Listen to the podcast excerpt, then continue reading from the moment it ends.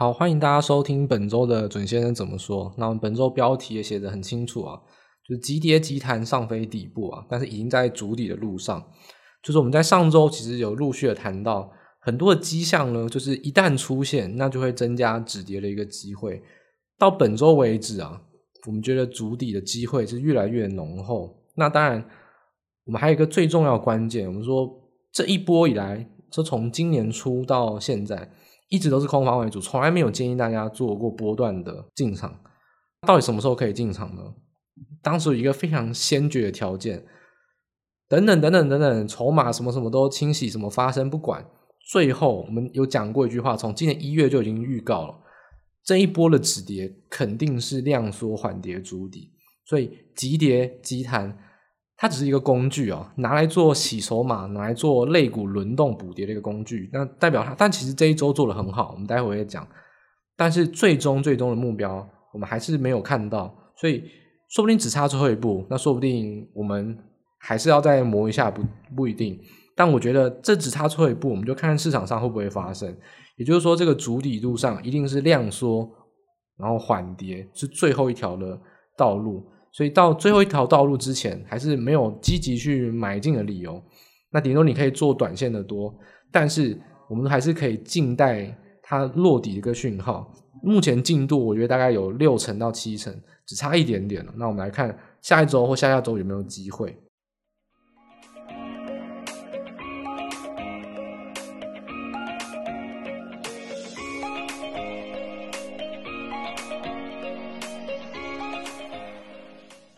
首先呢，我们还是先来谈一下，就是关于通膨数据哦。那其实通膨数据，我觉得呃是有点莫名其妙。如果大家知道，在礼拜呃消费数据是礼拜三公布啊，那当天其实美股是爆大量急杀。那而且在早盘嘛，因为那时候是因为台湾时间的八点半。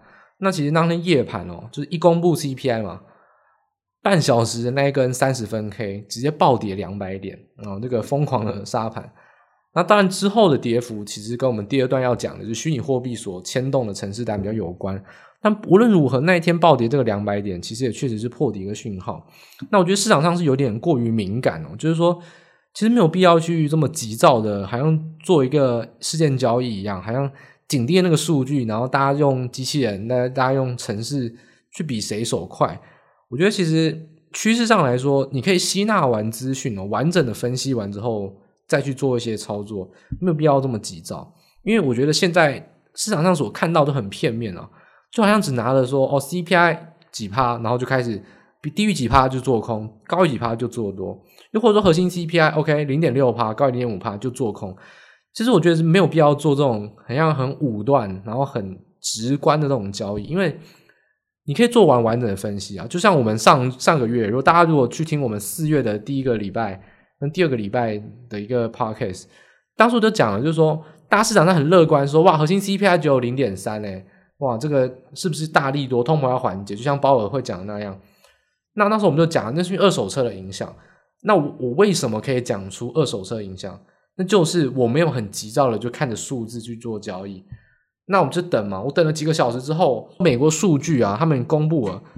应该是所谓美国劳劳工统计局，它会公布完整的一个 table，那有所有的细项，把所有细项的数字都看完之后，再去做一个综合分析，所以没有差那几个小时啊，好不好？你晚一天都还好了，那如果现在你才知道，我现在要讲给你听，你也才晚个两三天，这都绝对不会太晚了，所以没有必要去急着在那几分钟之内去做交易，然后紧张兮兮的。那这种心态上不需要急躁，我觉得也可以就整理成三个原因啊，第一个。我们刚才就是大前提，大大大前提，从今年一月讲到现在啊，就是你应该要所熟知。我们一一再一再讲，这一波空头走了四四个多月了，缓跌筑底，缓跌筑底。既然是缓跌筑底，那急弹急跌都不是底。等到缓跌的时候，你也没有必要担心抄不到底，因为那缓跌四五天不会差多少，所以不要急，不要急，就是因为缓跌筑底才是真正的底，所以。当你需要急的时候，肯定不是底，那你做多也是做短多。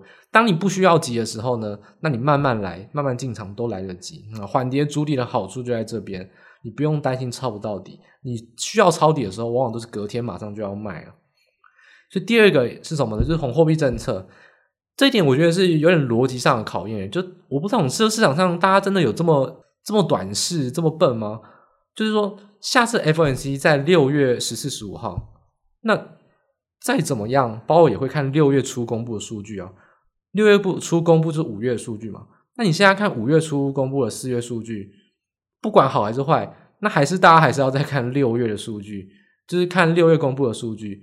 其实我觉得第一个就是说，本质上，因为时序上。FOMC 一年只开八次会，所以本来所谓的所谓的一月啊、四月，呃，应该说所谓的二月、五月、八月、十一月，就是三个月的中间那个月所公布的上个月数据，都会是比较没有那么影响的。这个是比较时序上，如果你经验，你你自己去算时间点，你就知道。你把形势一摊开来算，你就知道。那我这只是说，因为我很熟悉的，直接讲结论。所谓的二、五、八、十一这四个月公布的数据，本来就会跳过一次 F N C 会议，所以。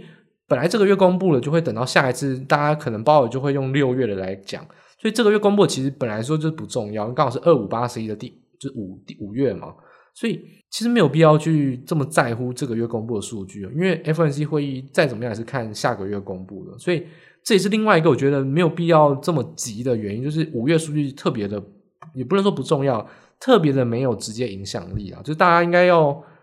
不知道脑筋动快一点，应该想到这一点吧。我是不太懂为什么大家这么急躁。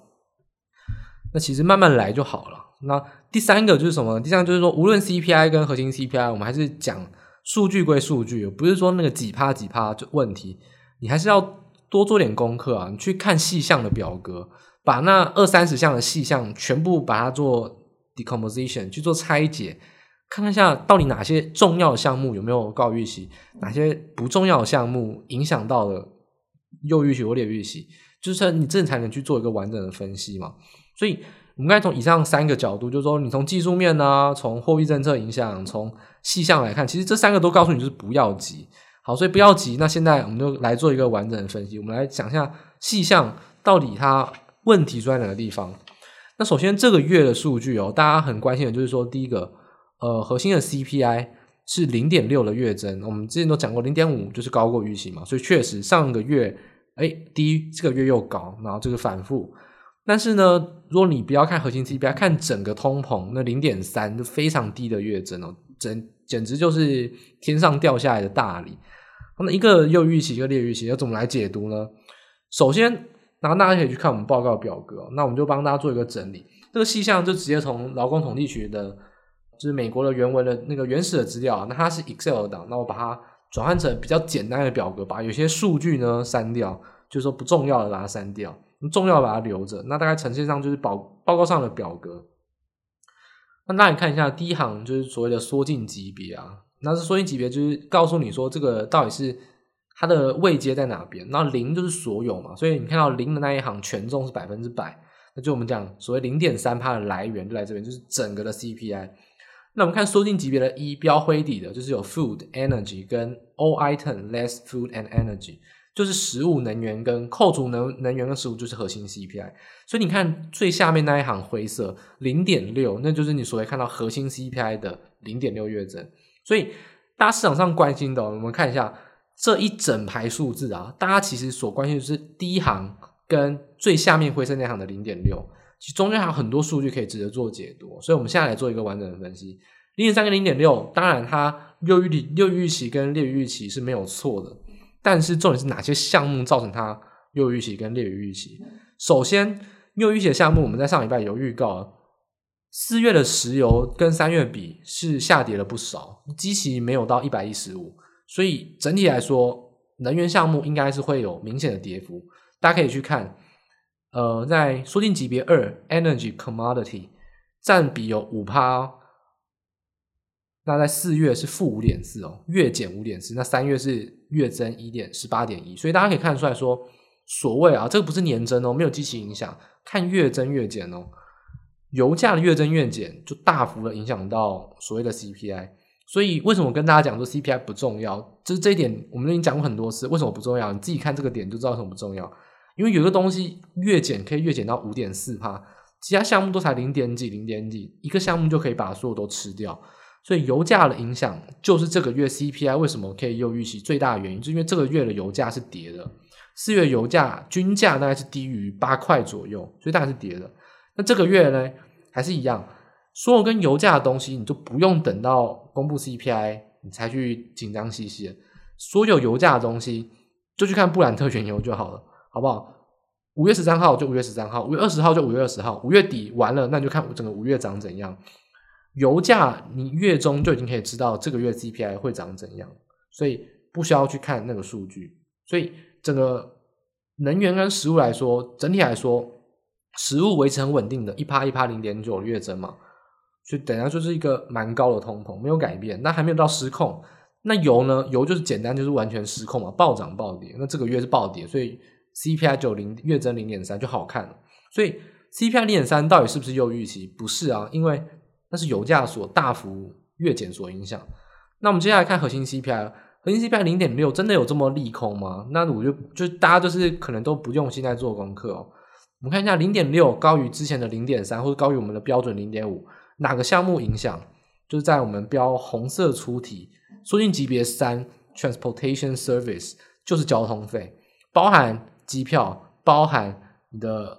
所谓的汽车上的维修费等等等等，或者汽车上面所有你可以想到的费用，为什么？因为美国完全解封，机票是国内的航线已经恢复了九成以上，机票是大涨，再加上你看机票的月增是百分之十八点六，百分之十八点六月增了一个月月增，所以机票这个项目就完全的吃掉所有的 transportation service 的一个涨幅，所以其实。我们可以说，这个月的核心 CPI 基本上就是被机票给带起来的，所以机票这个项目还会不会再涨？所以大家的思维应该要转换，不是说核心 CPI 零点六惨不惨，应该是说核心 CPI 零点六主要是因为机票大涨。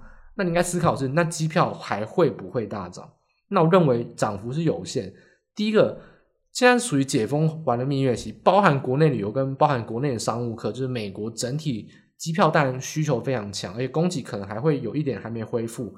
但供给完全恢复，需求慢慢也会有这种所谓解封完这种就是松懈的行情，就等于说大家都已经该玩的玩了，那你没什么，因为已经到正常的生活嘛，你没事也不会想要去搭飞机，所以回归到正常的需求，我觉得它会慢慢的下降。我可以大胆预测。机票的费用的月增幅度，这个月就是最高了。下个月可能还是月增十趴、十二趴，还是很高，但是不会像这个月这么高了。大家就可以特别留意的点，就是说它的细项到底来自于什么？我们刚才讲了这么多，都好像每次都在讲说，哦，其实是一些不重要，或者其实一些高波动的商品，尤其是交通、油价这种所谓每天都在用的油啊、交通这种供给面的东西以外，有没有实质需求面需要特别注意的？那大家就可以特别注意的点是，我们标蓝色出题，就是在 shelter 跟 medical care service，就是健保费用跟租金啊，边那个缩进级别三。那尤其是住租金费用哦，因为租金费用其实占了整个权重的百分之三十二，那它其实很重要。但租金当然也不会随便乱涨，你看它的月增就知道，零点五、零点五、零点五，没有太大改变。但我这点就是要在这边跟大家做一个结论哦。四月我们刚才讲了，能源暴跌，所以 CPI 好看，然后机票大涨，所以核心 CPI 难看。那这都不是重点，它都不会影响到太中长那种东西，它都是短线的剧烈波动。那我建议大家还是要特别关心的就是稳定波动，万一它一涨就涨停不下来的东西，大家可以特别警惕。如果往后每一个 CPI 一公布，你应该先去看 table，去看 shelter 那一块。租金的费用或住房的费用有没有增加？我觉得目前来看没有失控，那当然很 OK。但是租金往往会递延房价的涨幅，房价会先行于租金上涨。房价可能都已经在高档整理了，租金可能都还在补涨。所以租金这一块要特别小心的是，在下半年陆续的开始补涨，什么时候开始不知道。有住在美国的朋友跟我说，他猜啊，那他他也是读经济相关的，那他在那边跟我说，他觉得七月跟八月就会难看，八月跟九月公布，七月跟八月数字应该就会难看，然后不知道。但是重点就是说，租金的费用，我觉得下半年是应该是非常大的几率会出现往上走升。那当时候到时候出现这个数据，它影响到核心 CPI，它是什么就是什么，因为这个数据就是货真价实，民众感受到不是短线波动，是长线的波动，所以租金的费用才是比较重点，或是健保的费用。那如果这些费用没有明显的超过零点五的话，其实都不会影响到我们对通膨的一个分析。所以总结而言，这个月影响通膨的都不是事，那都是比较短线波动的影响。所以我觉得这个月通膨，要我下一个结论就是。无关痛痒，好不好？无关痛痒，好不好都不是重点。好也不会怎么样，不好也不会怎么样。等六月再说，等七月再说。这个月数据其实都不会让我们对通膨太高的改变。现在通膨就是维持一个相当高的基调，但还不到失控啊。高通膨但不到失控。当然出现失控，你会看到租金或健保月增可能出现零点六、零点七，而且稳定的爬升。等到那时候，大难才会临头。现在通膨都还只是短线剧烈波动，一些交通啊、油价的影响哦，都不是重点，都不会影响太多。对，高通膨，但是还不到失控，这个结论大家记着。想要学怎么分析，大家可以把这一段重新听一遍。我非常建议大家好好学会怎么做数据的分析。你只看那个数据很紧张兮兮，那你到下个月之前都只能紧盯那个数据，看完整一点，你才会有比较宏观的想法。好，大家这是对于我对于通膨一个分析。我希望大家听完之后呢，会有比较深入、比较正确的一个了解，好不好？不要只是看着数字说故事，而且只看那两个数字。好歹我也看了一百多个数字才做出那个结论，啊，所以大家还是要稍微多做点功课，做完整一点的分析，不会用这么急。那刚才有提到，就是通膨，当然是影响到了这个最主要的这个下跌的起始点。但后面呢，尤其是礼拜三、礼拜四，主要还是比特币，也不应该说比特币，应该说虚拟货币的一个大利空。那这点其实我们就算是一个先知哦，这点我敢保证啊，那个你市场上绝对没有人在两个礼拜前给你一个莫名其妙的数据，跟你说，诶，大家要注意一下，比特币跟纳斯达克一百的联动性过高哦，真的挂保证啊，没有人跟你讲这个数据。我看很多根本连相关系数都不懂，那那些统计根本都是都是用骗来的，根本都。不懂相关系数要怎么算的？那那时候我们就提提醒大家，当时候的相关系数是零点六八，已经很高了。那今天为止哦，纳斯达克一百跟比特币的九十天相关系数是零点九二啊。如果你有学过统计的都知道，相关系数是一到负一之间，零点九二已经快要到极限了，等于基本上就是比特币跌多少，然后呢，纳斯达克就联动多少。所以那时候我们就讲了。如果高度联动非常危险，这两个礼拜以前都讲，因为高度联动就会造成城市单全部都绑在一起。当一有任何一个利空，股票可能有利空，比特币跟着跌；比特币有利空，股票就跟着跌。那等于说你的风险完全无法分散。你有两个，你有两个地雷在那边，踩到任何一个都是爆。大家懂为什么高度联动危险的原因吗？一旦高度联动，那虚拟货币跟股市两个地雷踩到任何一个都是一起爆。那就完全会让这个风险性非常大，所以这一次踩到的地雷就是虚拟货币。那这次虚拟货币是来自于算法稳定币 UST 跟 Luna 的一个归零。那这个我就不太详细的讲了，因为虚拟货币我承认我自己不是专家，但我承认我搞懂我能搞懂的东西啊。那我就是它对于股市的影响，我可以把它搞懂。但是我承认，我对虚拟货币绝对不是专家，所以我不在这边就没有班门弄斧去讲太多东西。那我就简单讲一下说，UST 它是一个稳定币嘛，那它就是应该说它是拿来挂钩法币，就挂钩美金的，它相对来说很稳定，因为一比一嘛，所以大家就把它叫做稳定币。但 UST 它的稳定币没有做法币的抵押资产，它是用 Luna 币的焚烧或铸造嘛，然后去做稳定汇率的工作，所以。Luna 币跟 UST 等于说两个东西就像是一个一个一个东西是稳定币，就像它的缓冲剂，但这个东西基本上是会有一个正向循环跟负向螺旋，它会助涨助跌啊。其实它就是刹不住车的，你叫它缓冲剂基本上是假的，它其实就是完全同样的东西，没有做缓冲的效果。所以当 UST 跟 USD 开始跌破一的时候，诶，当大概是发生在五月十号，就是发生在这个。你有礼拜日、礼拜一开始出现月期没办法稳定的时候，那 Luna 就开始出现了。因为当月期开始下跌，Luna 就要开始加速的去焚烧。那这种情况下，有点就像是亚洲金融风暴，你开始守不住这个汇率，然后所有的机构来这边做空方的狙击，所以这情况下就导致礼拜三、礼拜四，呃，UST 完全回不到一块钱，那个这个稳定币已经不稳定，等于说就已经废了。那 Luna 币根本就是已经归零哦。那其实尤其像礼礼拜四的晚上，必然就是这个交易所，他直接把合约下架，那就是不让你玩了，就清算，好不好？当时候是零点零零一，不知道，反正零点零零多少是多少，我赔给你哦，再也不要交易这个合约，直接把它下架，等同于归零了。所以 UST 这个暴跌，等于说就是有一个大家市场上蛮常用的一个稳定币，市值非常大，开始归零，那就是白花花的银子就消失了，因为它本来就不具有美金或是法定的抵押资产，所以它要归零是有可能的，因为它完全没有抵押资产，它是用 Luna 来做一个算法的稳定。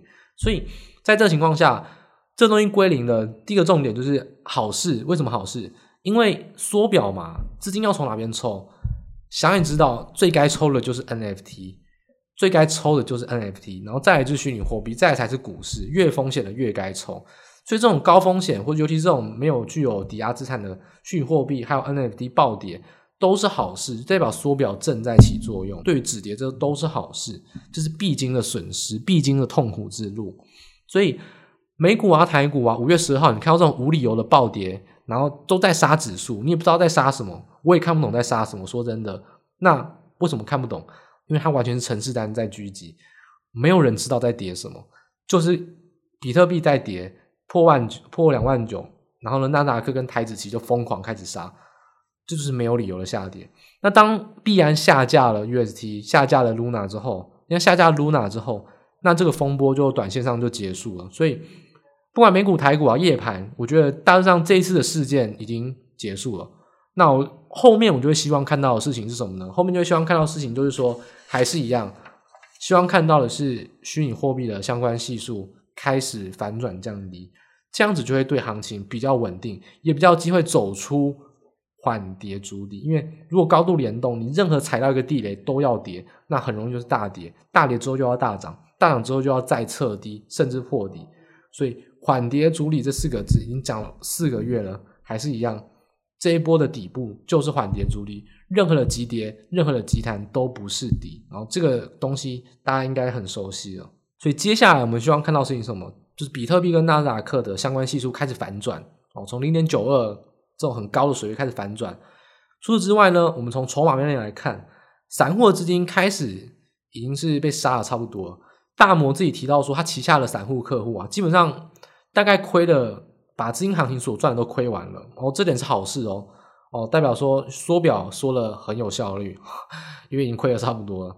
好，那当然这些人就是最傻的人嘛，所以呢，先赔完那也是合理。因为他们就是这种执着抄底嘛，就是 buy the dip，国外的散户就是 buy the dip。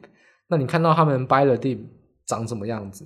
我们在一月的时候就说小心，哎、你疫情以来这个抄底的 buy the dip 的策略第一次失效，第一次失效之后呢，就失效到现在啊。那你就看到很多科技股，比如像元宇宙的股票呢，就是下跌大概百分之六十到七十。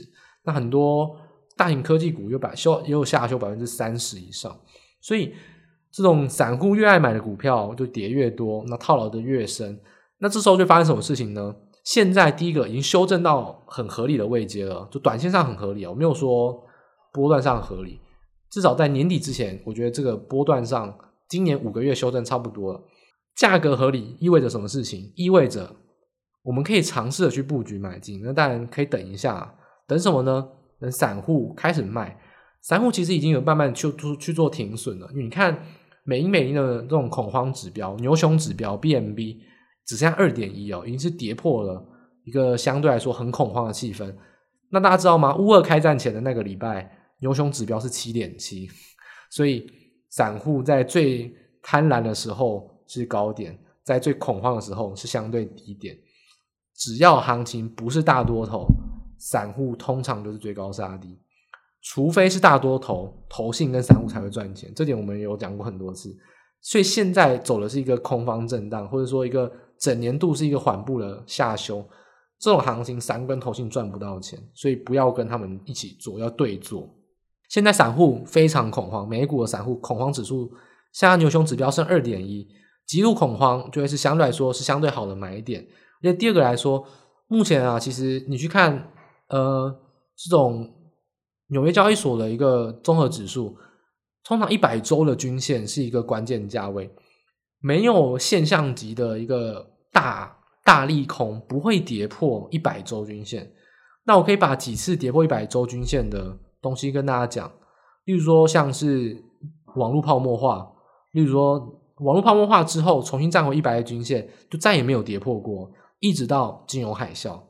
金融海啸跌破之后呢，站上去，什么时候有跌破？一直要到欧债风暴，欧债风暴再跌破什么时候？欧债风暴是一一年嘛？一一年之后再一次跌破一百周均线，什么时候？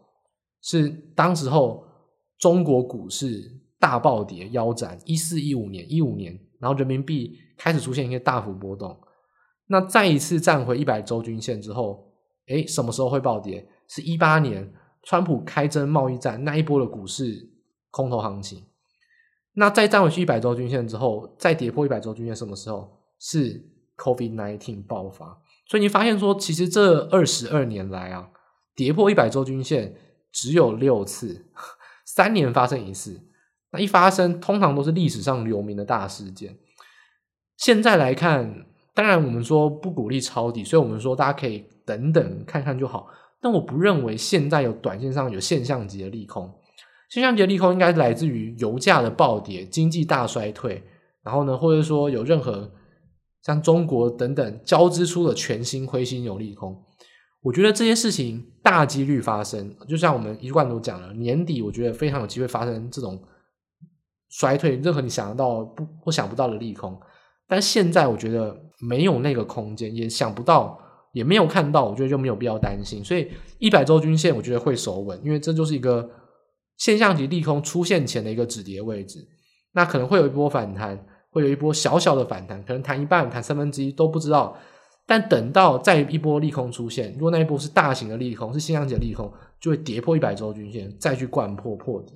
但我所以我觉得，这整个趋势上来看，现在站在这个位置，主底已经是近在眼前。时间点一个礼拜、两个礼拜观察看看，我觉得也不急，觉得还没有到，但是一个礼拜。或两礼拜可能就会看到，那这个止跌点发生之后，我觉得这个波段的多头啊，撑三个月没有问题，好不好？就像空头，我们一路做空做了五个月哦，快要五个月啊，四个多月。那这一波波段多头，我觉得撑超过三个月没有问题，三个月到四个月，我觉得差不多。所以大家就可以耐心的观察一下啊，你手上的资金到底有多少？你要买什么股票？每个股票你要买多少？怎么分配？你的策略如何？好好用这一两礼拜时间去分析，我觉得机会已经差不多要到了。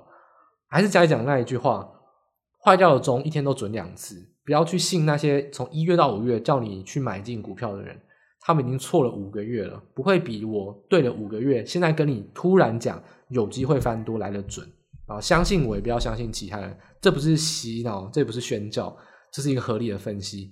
因为我是对了五个月，别人是错了五个月，那要相信谁？我觉得。大家应该是有心知肚明，在一两个礼拜会有机会筑底，可以观察看看。我觉得机会是蛮浓厚。那这三个月的一个美好时光，大家就有机会可以好好把握。好，那接下来我们来简单谈一下台股。我们因为我们上礼拜已经谈了台股跟美股高度联动，所以其实这种探底的行情往往是杀指数，不是杀个股哦。就是指数是一个重点，指数止跌，大家这样大致上就止跌了。所以。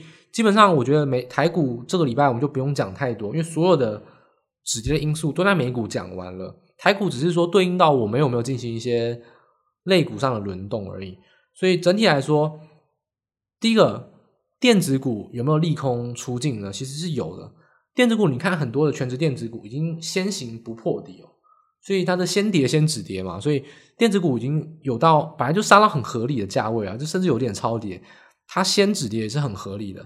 那去看说，哎，中国封城，四月营收非常惨淡嘛，所以这是为什么我们二月、三月、四月一直在空电子股的原因，就是中国封城就是有影响。你看四月开出来的营收，基本上月减的加速是百分之七十啊，月增只有百分之三十，所以这也是为什么这种强封、强硬封城影响很大的原因。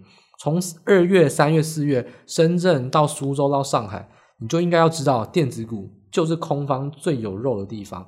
那现在已经跌到跌无可跌了，而且沪三角已经在解封了，这也是可靠情报哦。我的我没有中国的住在没有我没有住在中国的朋友，但是我有住在中国一些就是论坛上认识到一些就是买家啦，他我买他的东西买家，他有跟我透露说，最近入关的速度比较快，所以你可能从海外的东西入关比较快，他们国内的物流也在加速，很多货开始拿得到了，所以这点算也算是内线消息啊，你自己去问你中国的朋友或怎么样，我觉得这应该是肯定的，就是说从四月二十号、三十号，四月四月底开始，这个。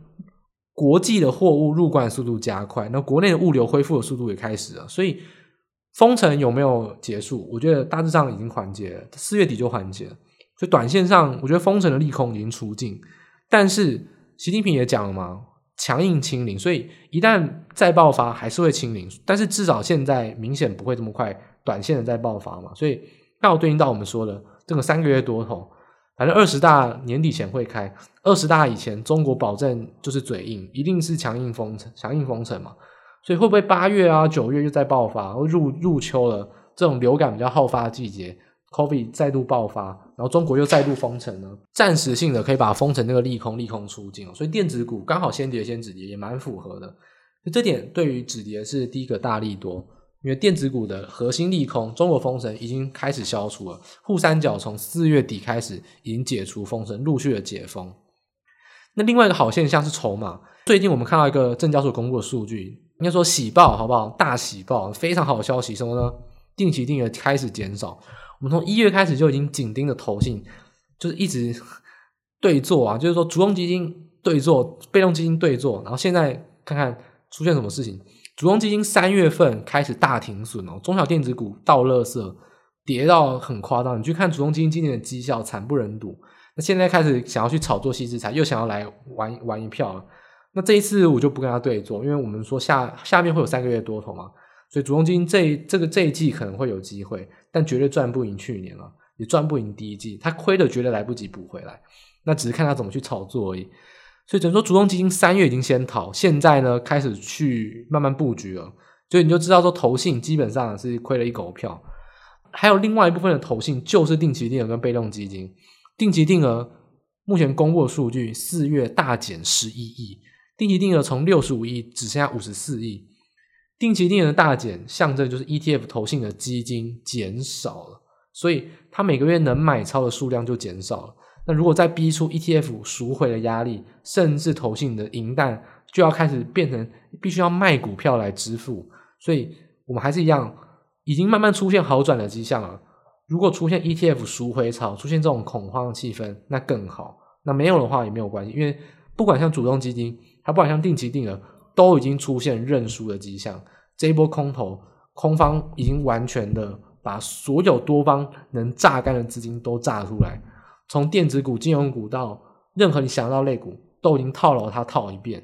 所有你买任何股票都必须套牢，这就，让空方完成轮动补跌，完成筹码修正。这空方是完全胜利，一档股票、一个类股，所有都必须跌，只是先后顺序的问题。所以看为什么我们一直讲金融股该跌，定期定额爱买那些高值股该跌，这些跌下来就象征着所有还没有跌的股票都轮动补跌。这对于行情就是非常大的好消息，所以从筹码面来看，类股的补跌，电子股这一周跌幅小于金融股，小于航运股，再小于金融股，金融股这一周跌幅是七趴。我们上一周讲再跌五趴，保保险再跌五趴，就是完全命中。所以现在来看，大跌金融股跌幅大于航运股，大于电子股，有没有成真？有，所以筑底的进度已经超过六成，甚至七成。剩下最后一步是什么？就是目前的反弹再反压，反压之后呢，呈现缓跌筑底，然后呢，可能不破底，或可能稍微破点底都无所谓。重点就是缓跌，缓跌，窒息量少到再不能再少，还没有套牢的人也认输停损，然后呢，空方呢开始慢慢回补，低档的买盘来自于空方回补，低档的卖盘来自于高档套牢的人去追杀低停损，这就是完美的止跌点，所以。现在已经到了三最后三分之一了，主体会不会发生？我觉得几率很大。如果下礼拜看到反弹出现反压，而且连续的缓跌，量能哦，量能一直都少一千九百亿、一千八百亿、一千七百亿，一这种窒息量出现，我觉得主体的信号就可以将近九成，甚至百分之百。所以大家还是可以观望期待一下下一周的压回，走缓跌、走量缩、走连跌，这会是对行情最好的现象。整个美股跟台股联动的非常顺利，止跌都近在眼前。那把资金大波段的一个资金投入进去，已经是蓄势待发，银弹都已经准备好了。因为你做空做这么多，赚了这么多钱，为了要什么？为了是要在低档买股票，而不是无限做空。市场上做空头是不会赚大钱，而你你就说无脑空是不会赚大钱的，所以空头一定有回补的一天。你空头赚钱是为了要在低档买股票。那像银弹充足了，一个礼拜、两个礼拜，再等一下，最后三分之一的主跌步、止跌步骤，大家可以静待那个变化，有可能会到来，所以大家还是可以持续的去做一些观望。所以整体来说，万事俱备，只欠东风啊！观望、观望、观望，准备、准备、准备，把你的资金、把你的选股池、把你的操作策略都准备好，这就是你应该做的事情。那目前来说，你可以做短多抢反弹，礼拜一、礼拜二你就记得要出哦，这点没有问题。做空来说还是一样，如果有反压的话，缓跌、连跌，那其实不做空也可惜啊，还是有一些机会。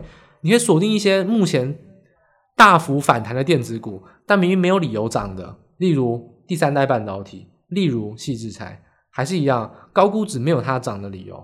你现在大反弹，那就有大反弹之后回撤。的一些波段跌幅，即使你不破底，赚一个你七趴十趴，那也很爽，好不好？就是要空，就是很爽。所以简单来说，下礼拜可以期待看到的是，礼拜一、礼拜二可能马上就会短短线的反弹接近，然后呢再来跌，跌到你觉得很诡异，每天都跌，每天都缓跌，每天量都很少，跌到你不想玩这个市场，直接就进了。所以多单跟空单的选股时，就如同我们刚才所讲的那一样。万事俱备，只欠东风。一样，我们观望跟准备，准备要空方回补，准备要进行开始布局的工作。五个月来，你第一次听到我讲的比较乐观一点。那一样还没有完全的乐观，但是这已经是今年最乐观的时候。五个多月以来最乐观的时候。那大家信不信由你。我一样，我说的话经得起检验，欢迎你来批判我跟检验我。那我根据我的。事实跟数据分析就是如此，那希望对大家的操作策略上有所帮助。我们就静待下一周是否会出现连跌缓跌跟窒息量，这个是一个最好的一个指标。